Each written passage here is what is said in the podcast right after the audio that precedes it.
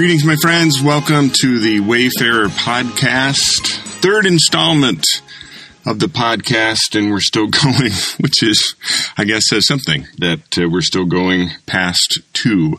Thanks for those of you who've been encouraging and reached out and told me that uh, you appreciate that we're doing this. And um, a couple uh, housekeeping items before we get started today. I've had people ask me, how do I know when you're going to be speaking and giving a message there in the local gathering of Jesus followers?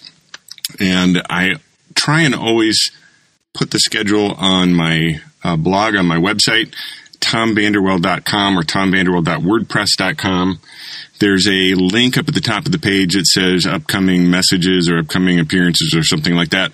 And then I always kind of put where I'm going to be. Uh, coming up just finished in our local uh, gathering the second section of uh, studying the Acts of the Apostles and wrapped that up last Sunday. This Sunday, the 10th of March, will be kicking off the season of Lent. And so the 10th of March and again on the 31st of March, I can be found in the auditorium venue at Third Church in Pella there's always my messages. I try and always put the YouTube version, uh, if it's available, on my blog. So there, uh, again, at tomvanderwell.com, there's a messages link up at the top of the page, and that uh, will take you to my messages via video there at Third Church. Otherwise, um, I think that's it. Wendy and I are getting out of Dodge from this cold, bitter winter uh, for a week. Going to go to sunny California. Can't wait for that. Looking forward to uh, spending some time with good friends out there. A little R and R. Also want to let everyone know that I'm actually going to go dark for about 40 days. Yeah, starting tomorrow, uh, starting on Ash Wednesday, and I'm going to go dark uh, from social media and from blogging, and I will pick up again after Easter. So I don't know. Wendy asked me, "What about your podcast?" I, you know, if uh, maybe I'll, you know, maybe I'll sit down and and record something. We'll have to see. Keep uh, keep tuned, and uh, you can subscribe. By the way, to the podcast from Apple iTunes and Google Play, both of those places uh, where you can subscribe. And of course, the podcast will always be found and posted on the blog. Last podcast was brought to us by the letter C. I'm not planning on doing this every podcast, but I am going to continue because it just worked. This podcast brought to you by the letter S. So what do we got today? We got Spriggs, Spec, Spike, System, Salem, Settle, Scapegoat, lots of S words want to start with a kind of cocktail party icebreaker question. And you've probably had this one somewhere along the line or in a small group or whatever. Your most embarrassing moment. Have you ever got that one?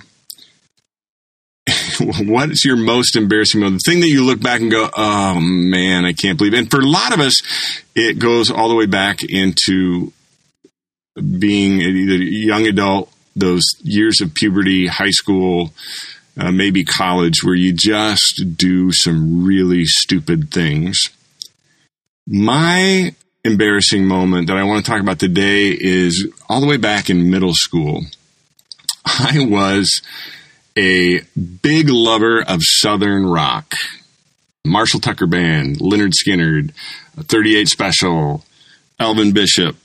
I just loved Southern rock all the old Capricorn artists. And one of the themes, Charlie Daniels was another one. One of the themes in Southern rock was because they were all from the South. They came a lot from Tennessee and South Carolina and Alabama and those areas. The, there was a theme in Southern rock, kind of. Identifying with the Confederacy, and I, you know, I think there was a song that was really, when you listen to the mir- lyrics, was really about Southern rock. It was really about music and the fact that most of the Southern rock artists came from the South, But the name of the song was Be Proud You're a Rebel, the South's Gonna Do It Again, obviously identifying with the Confederacy and back to the Civil War. So I and a couple of knucklehead friends back in puberty, and again, we're talking 13, 14 years old, kind of took on this, uh, we called ourselves the Rebel Rousers. and we had, yeah, it was silly. It was stupid. Uh, embarrassed to even admit that. We had t shirts made, and uh, it was really embarrassing. People made fun of us. Can't even believe it. But one of the interesting things, looking back on that, is that the principal of our middle school was an amazing man and an amazing educator. His name was Lacey Spriggs, and Mr. Spriggs was an African American. And of course, Mr. Spriggs could just just knew from you know uh, the T-shirts we were wearing and the word getting around uh, the hallways of Meredith Junior High uh, that we had dubbed ourselves the Rebel Rousers and and I was an idiot. I didn't realize all of the implications of what that meant. I didn't realize how offensive that was, didn't realize the history of it, didn't realize all of the layers of meaning of it. I was just a knucklehead, adolescent, zit face twerp who liked Southern rock music. And I'll remember Mr. Spriggs calling me into his office one day and sitting me down and and trying so patiently and so gently to help me understand the connotations that that it had for him as an African American. I didn't get it at the time. I remember almost being like a little confused and I didn't know what he was getting at. He was so patient with me. Um, and he, tried his best and, and was so gracious as well. And just let it set. And I think he just said, Hey, I'm going to tell you this, and maybe someday it will sink in. And eventually, Mr. Spriggs, it did. Uh, in fact, just a few years ago, my dad, I was visiting him and he said, Do you remember a gentleman by the name of Mr. Spriggs. And I'm like going, yeah, of course I do. He's like, I ran into him when I was walking at the mall. We were chatting and having coffee after walking and introduced ourselves. And he remembers you and said to say hi and said that he has such fond memories of you and wanted to hear all about you. And I just, uh, I just wanted to go. If you see him again, tell him I'm sorry. Tell him I'm so sorry for being the, the kid that he had to put up with and tried to talk sense to. Do you have those moments? Do, do you have those things that you look back on and go, I can't believe it? Yeah, I think we do because we're all on this journey, aren't we? I mean, it is a journey. That's what the, the Wayfarer being on a journey is all about. We're not the people that we used to be. We progress in the journey. And how we choose to walk this journey, it, it impacts, you know, all the systems that we're a part of. So let's, let's switch into that, the next S word systems. I am intrigued by systemic and systems theory. The reality is this every wherever a group of humans get together, they create a system. That your family is a system, your marriage is a system, your business and the team at work is a system. Uh, at school, there's a system. At church, it's a system. Humans interacting with one another for a special purpose or cause or in this group to accomplish this purpose, it becomes a system, and every member of that system impacts that system and how it functions. And we don't often think systemically. But the reality is, as I progress in my journey, I've come to understand the system is going to influence me. It will, positively or negatively, healthy or unhealthy. I am going to be impacted by the systems in which I exist and operate. I am going to influence those systems. Now I can I, I, can blindly influence them without really even thinking about it. I'm gonna, but I'm going to influence it. So think about family. For a lot of us, we've maybe been through. You've talked about how the the child birth order affects how people behave in the family, how different personalities impact both the marriage and the children and the parenting style. And there's, but the family operates in the system.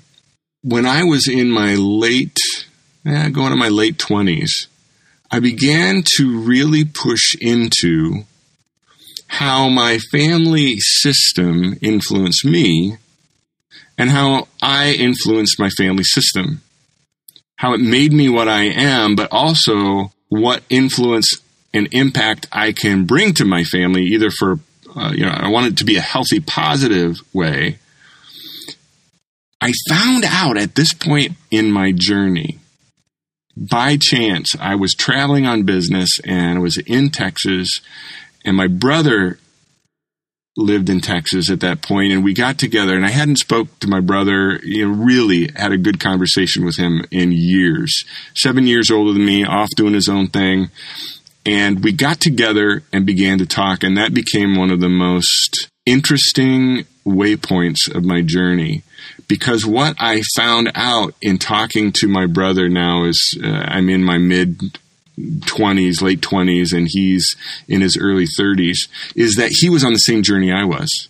He was trying to figure himself out. We were both seeing therapists at the time. We were both trying to unpack these things. And so we got to walk together in this, and we still are. Uh, not quite as maybe intensely uh, as we did back then, but we still get together and talk about what we bring to our family and and how we can influence it positively.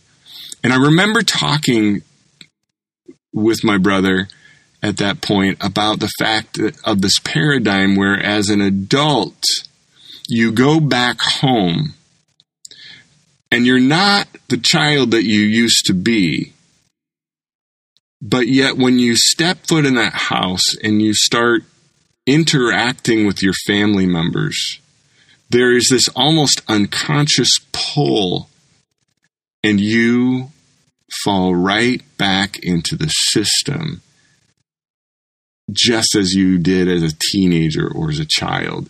I can remember thinking, okay, you know, I know that in my family system, evenings are spent quietly, everyone watching the television and thinking, okay, well, you know, I'm going to go home tonight and, and, you know, I'm going to start a conversation and I want, I want to have a conversation and talk about things and get into some of these issues that I've been dealing with and ask mom and dad some questions and and don't look at the television. Don't go retire into the living room. We're going to we're going to have a good, healthy conversation. And then you go and you sit down and you have dinner and you just can't break the cycle.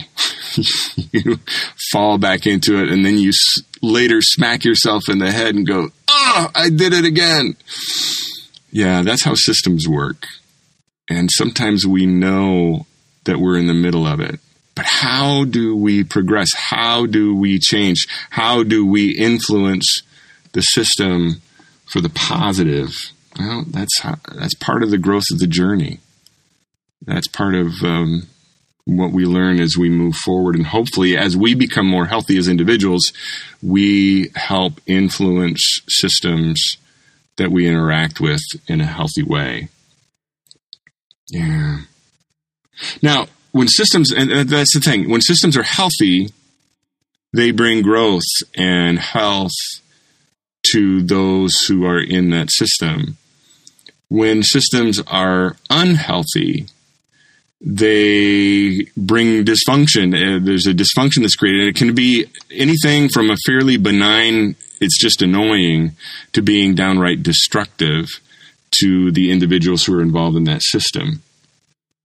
So I think that as I've gone on, I've learned to think about every system that I'm involved in. How am I going to influence it? How can it be more positive?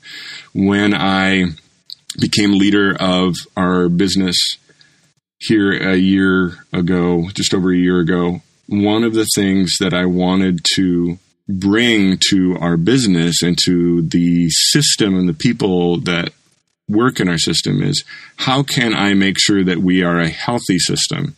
How can we deal with some of the things that were have been dysfunctional in the past? And how can we begin to have clear communication and make sure that we are a healthy, growing system for everybody that's involved? I'm still in the process of that, and I've got one of our board members helping me with that. But it, it takes it takes a proactive decision and a willingness also to look at what's not healthy and name it and say this needs to change and then go about the steps that need to take place in order for that to happen. Systems exist on a societal level. One of my favorite plays, um, most people know that I'm a theater guy, and one of my favorite plays, I've never had a chance to actually be in the actual production, but it's Arthur Miller's The Crucible, and it's the story of the Salem witch trials. And it's fascinating. And in fact, in some ways, it is so relevant today. And what's interesting is that Arthur Miller wrote the play in reaction to what was happening in the 1950s with the McCarthy uh, communist witch hunt that was happening where if anybody was part of the Communist Party, if anybody was a communist sympathizer, they were hunted down and brought before the uh, you know the, the government and might be blacklisted from Hollywood. And there was all of this stuff and it, that became a societal system where where we looked for people that didn't fit what we wanted it to be and then we ostracized them, we scapegoated them, and punished them according to the society system at that time. And so in the Salem witch trials, if you're unfamiliar, it was a group of, interestingly enough, adolescent girls. Uh, what is it about adolescence that brings out the the crazy and, foolishness in all of us? But a, a group of adolescent girls began claiming that they saw different adults in the community conspiring with the devil. They were having visions. And in Arthur Miller's rendition of uh, and his take on it, you know, he builds into it the storyline where one of the girls, one of the ringleaders uh, of the girls, actually has something for one of the men, married men in town, and so she sees his wife conspiring with the devil, knowing what? She's going to be accused and maybe hanged, and then he won't be married anymore, and she might get to marry him. See how insidious that is? So the system, and then what happened in Salem is if you were accused by these adolescent girls, you had to prove the negative. You were brought for trial, and you had to prove that you weren't conspiring with the devil. Well, how can you not? I mean, you've got these girls who are accusing you and saying they saw you, how do you prove that they didn't see you? How do you prove that you weren't? And so what happened was that a bunch of people were hung for being witches when it wasn't true. And just the accusation was enough to convict people. See, that's a, that, on a community societal level that's a system that's dysfunctional and it's not it's, it's scapegoating people. It's not working well. It's actually destructive. It even destroys lives. And that's not what we want. So why am why am i talking about this? Right now as i look around me and i read the headlines and wendy and i talk about life um, and as we are processing things together, we have been noticing that systemically things are happening right now that that are kind of dysfunctional. One of the things that's happening is that media, and when I use media, I'm not just talking about mass uh, commercial media like the broadcasts and the newspapers, and they can be susceptible too. But the fact that we have an internet and we have social media and anyone at any level can publish anything, we are in a system whereby anyone can take one thing and broadcast it to seem like it's something else.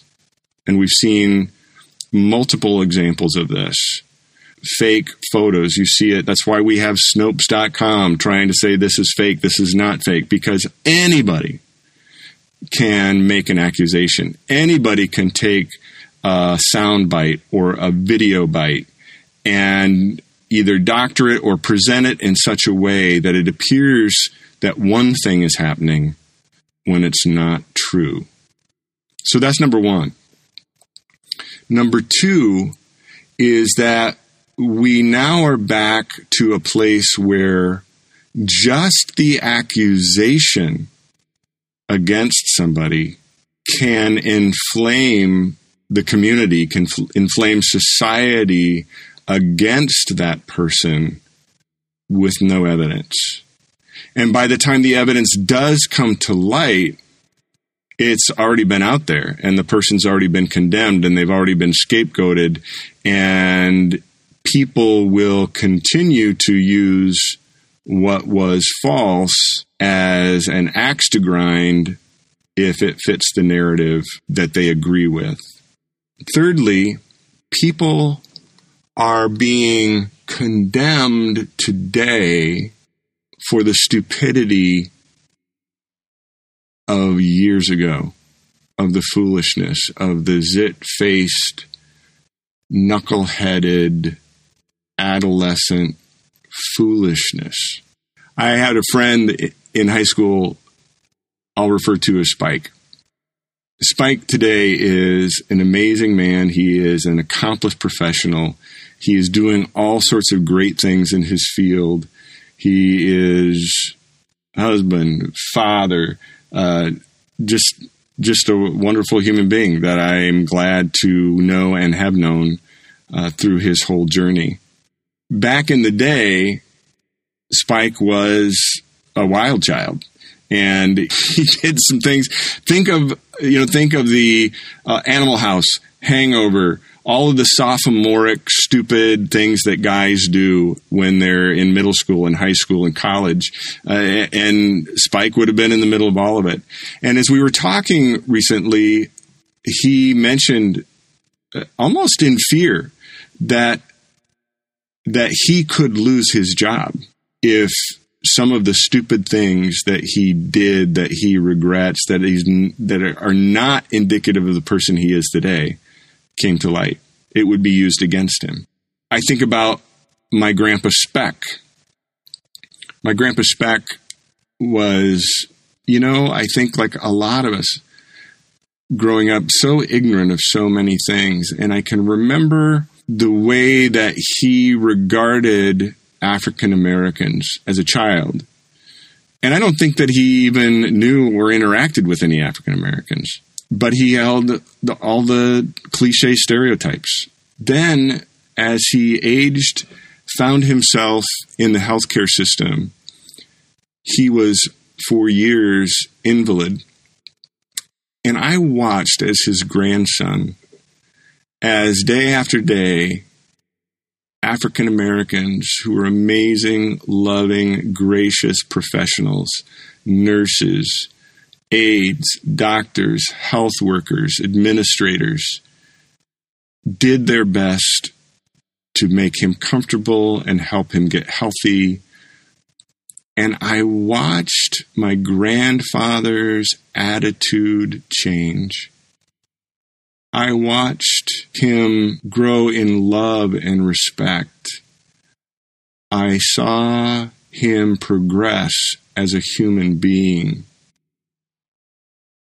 And I watched and took notes and said to myself, I want in the late stages of my life to continue to become a better person, to continue to learn, to overcome the mistakes of my foolishness and ignorance of the past and continue to become a better person.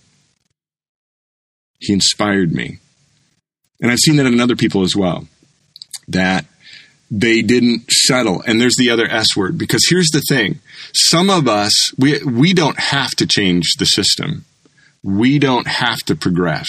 We can settle for just blindly, ignorantly doing what we've always done, being who we've always been. In fact, I wrote a character, I wrote a play a few years ago called Ham Buns and Potato Salad. Ham Buns and Potato Salad about a small town, a guy who has left the, the, town right after high school, has not been back for many years, comes back because he's got to come back for the funeral of his parents. And one of the characters in the play that I wrote specifically about this is because he it was the guy that is the same at 30 or 32 as he was at 18. He never ever progressed. He settled. He stayed and he relives his glory days of high school, being the homecoming king and being in the state finals in football and the records he set at the high school. And that is where he settled in life and never progressed past that point. We can be that. We can settle. Or we can progress. We can keep going. We can keep moving. We can keep getting better along the way. And that's who I want to be. Yeah. We're on a journey. I'm not who I was before old things pass away. And when a system or a society says that we're not going to let the old things pass away, we are going to condemn you today for the person that you were 30 years ago or for the mistakes that you made 30 years ago. That's unhealthy. And I don't care what kind of system it is, whether it's a family or a school or a business or society. Health is when we progress. Health is when we learn redemption. Health is when we grow and we become better and we don't hold people's pasts against them, but we allow them to be judged upon the person that they have become. So please hear what I'm saying in this. I'm not talking about violent crimes or heinous acts for which there are laws and statutes of limitations. I'm talking about the foolish things that you do as a zit faced, knuckle headed twerp of an adolescent teenager who really just doesn't understand the world and doesn't understand that putting on a t shirt that says Rebel Rouser could have a completely different meaning to somebody from a different walk of life. And I'm so thankful for Mr. Spriggs because in calling me into his office, he wasn't condemning, he wasn't judgmental, he wasn't bitter, he was patient and kind and gracious. And he really gave me a gift that day, knowing that it could take years of the journey before I progressed to the point where I could appreciate the gift of his experience and his perspective. He wasn't focused on the person that I was even in that moment. He saw the person that I could be as I progressed in my journey. And his words to me were seeds that were planted that he knew in his wisdom would grow and bear good fruit, or at least hope so, when they were watered. And they did. Mr. Spriggs passed away a couple of years ago, and I read it in the paper. So thankful for people like that in my own journey. And as I have grown and progressed, now I want to be that kind of person. I want to be a Mr. Spriggs to those who are coming up behind. Knowing that they're going to progress as well and grow And I need to give them some grace and be patient and kind and give them that same gift. Pay it forward. And we got to keep progressing, got to keep growing. Yeah. I want to keep pressing on, progressing in my journey. As the Apostle Paul said, forgetting what lies behind, I want to press on to the higher calling that Christ Jesus has for me. And so, my friends, that's what I'm thinking about this week. I hope wherever you are in your journey that you are well. May the road rise up to meet you. May the wind always be at your back. May the sun shine warm upon your face. May the rains fall soft upon your fields. And until we meet again, may God hold you in the palm of his hand.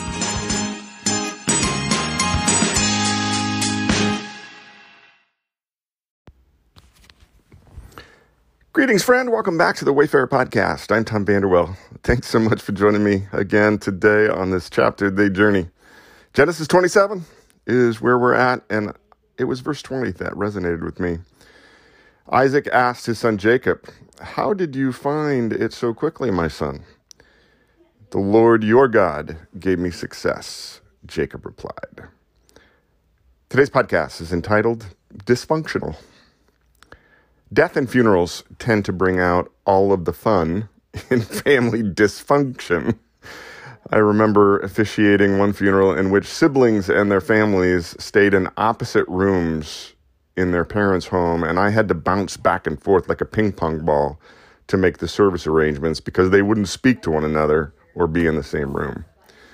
I've done multiple funerals in which it was doubtful that a child or children would even show up. I've witnessed the fallout from parental favoritism, parental disfavor, deception, hatred, mishandled inheritance, and the relational scars of unreconciled issues or arguments that are decades old. Family systems are mysterious and complex. Parents, children, personalities, power, favor, honor, and inheritance can make for a highly dysfunctional systemic cocktail. So today's chapter isn't all that surprising to me. Isaac has always favored his son Esau, the firstborn twin. Esau is an alpha male with all the unchecked emotions and aggressions that often go with it. He's a rugged outdoorsman and a skilled hunter. Isaac is a mirror image of this. Jacob is a mirror image of this. A mama's boy, quiet, quick minded, and shrewd.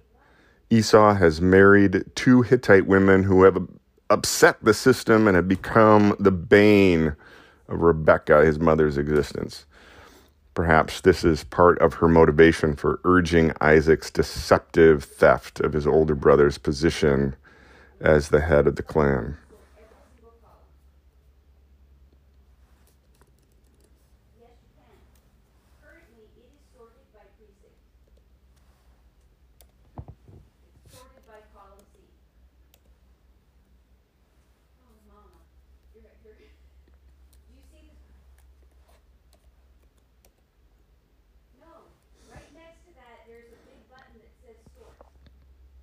Perhaps this is part of her motivation for urging Jacob's deceptive threat.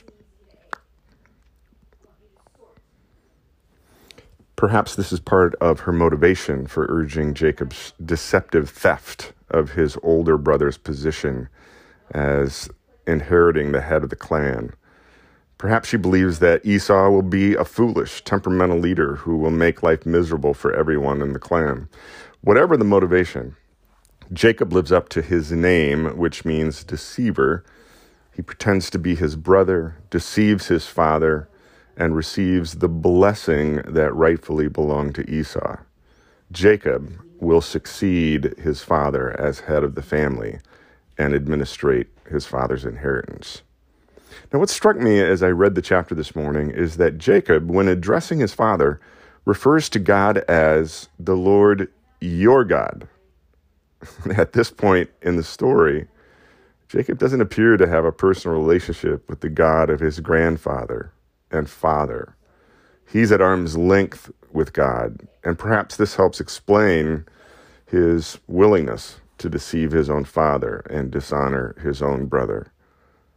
You know, along my journey, I have found that those who have not actually read or digested the great story often have the notion that the biblical heroes like Jacob were righteous, upstanding examples of godliness to the point of not being human. But nothing could be further from the truth. I offered Jacob as Exhibit A. He was flawed. He was a flawed human being in a dysfunctional family system, and his faith journey and life journey are a struggle, a wrestling match with God and others. Even as he progresses in his own personal journey, he will be forced to deal with the fallout of his own dysfunctional family choices. Jacob is a work in progress. And in the quiet this morning, I take some solace in this. I mean, I have my own issues and dysfunctional blind spots. Even after 40 years as a Jesus follower, I'm still a work in progress and so is everyone else. Again, if you want to apply the rules of cancel culture to me, then you might as well go ahead and close the browser or stop this podcast, move on, and don't look back.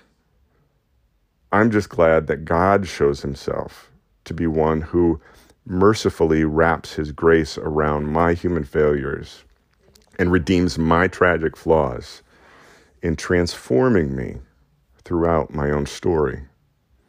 Last night, Wendy read me a post by a word artist and, that we love and support. Her words feel like they were a divine appointment this morning. Here's just a partial of what she wrote. You do not have to be who you have been. You can think differently, feel differently. Don't let anyone nail you to a selfhood that no longer belongs to you. She then went on to offer a breathing prayer. Inhale, I am not who I once was. Exhale, I am known and forgiven. Beautiful. By the way, that's from Cole Arthur Riley. You can find her on Patreon and on Instagram at Black Liturgies. Have a great day, my friend. See you back here tomorrow.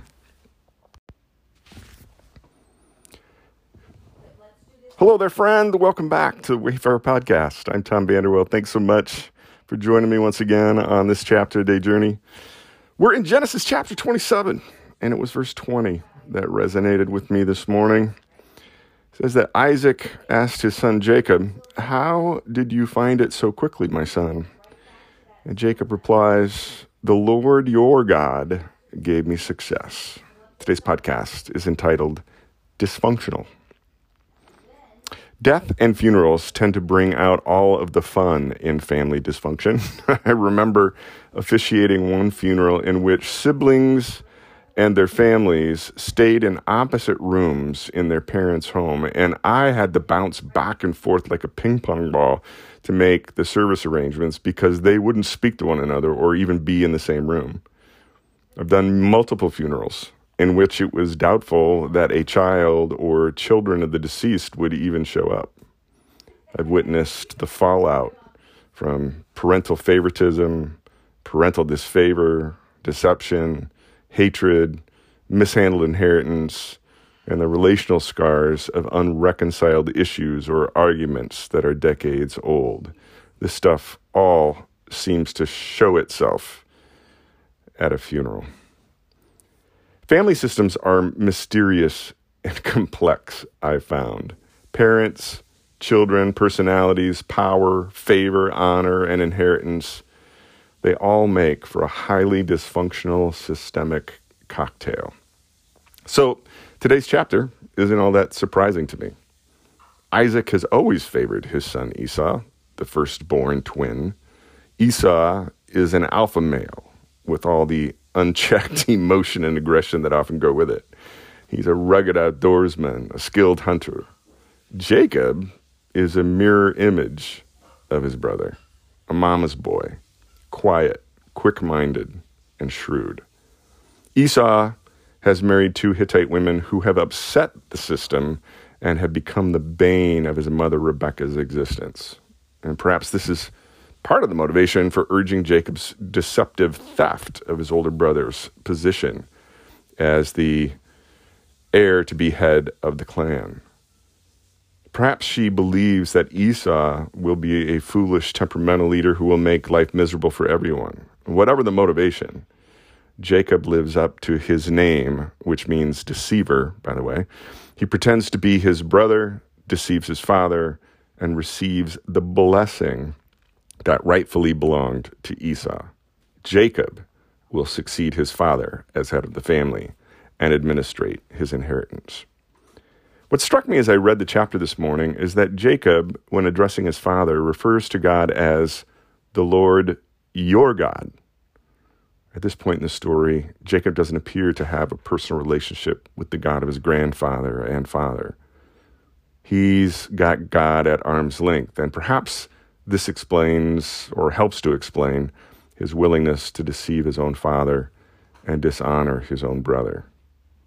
You know, along my journey, I found that those who have not actually read or digested the great story often have the notion that the biblical heroes like Abraham, Isaac, and Jacob were somehow righteous, upstanding examples of godliness to the point of not even being human. But nothing could be further from the truth. I offered Jacob as Exhibit A. He was flawed. He was a flawed human in a dysfunctional family system, and his faith journey and life journey are a struggle, a wrestling match with God and others. Even as he progresses in his own personal journey and relationship with God, he will be forced to deal with the fallout of what will be his own dysfunctional family choices. Jacob is a work in progress. And in the quiet this morning, I take some solace in this. I mean, I have my own issues and dysfunctional blind spots. Even after 40 years as a Jesus follower, I'm still a work in progress. And so is everyone else. Again, if you want to apply the rules of cancel culture to me, then you might as well go ahead and stop this podcast and move on. I'm just glad that God shows himself to be one who mercifully wraps his grace around my own human failures and redeems my tragic flaws in transforming me slowly throughout my own story. Last night, Wendy read me a post by a word artist that we love and support, and her words feel like they were a divine appointment this morning. Here's a partial of what she wrote. Quote, You do not have to be who you have been. You can think differently, feel differently. Don't let anyone nail you to a selfhood that no longer belongs to you. End quote. She goes on to offer a breathing prayer where you inhale one statement and exhale the other. So the inhale, I am not who I once was. Exhale, I am known and forgiven. By the way, that's by Cole Arthur Riley. You can find her on Patreon and on Instagram at Black Liturgies. I hope you have a great day. My friend, we'll see you back here tomorrow.